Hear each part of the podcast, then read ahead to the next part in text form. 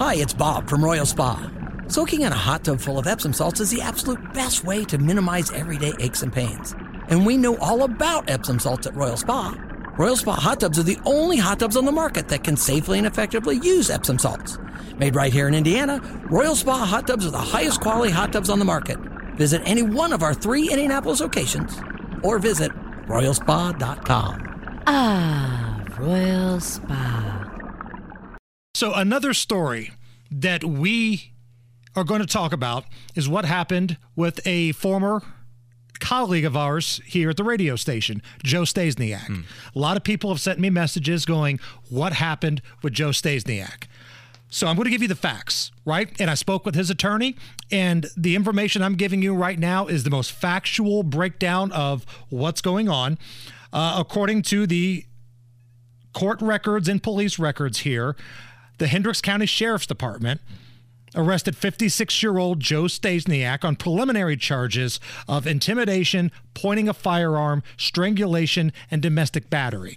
There was some sort of domestic situation that took place out in his driveway.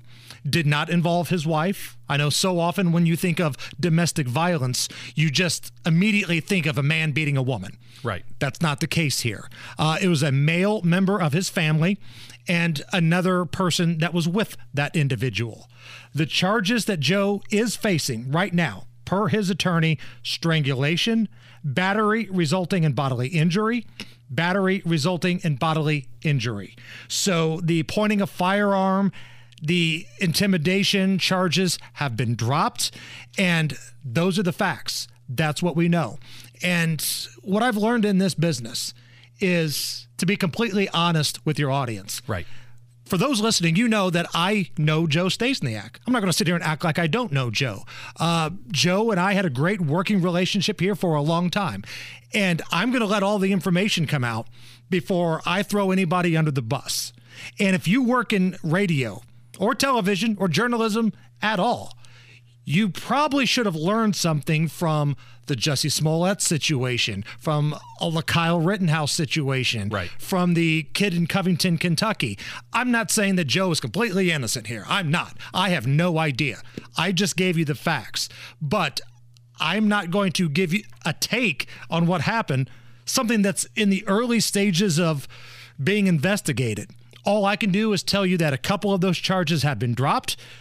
The charges that I gave you were fresh from his attorney. Yep. And that is what it is.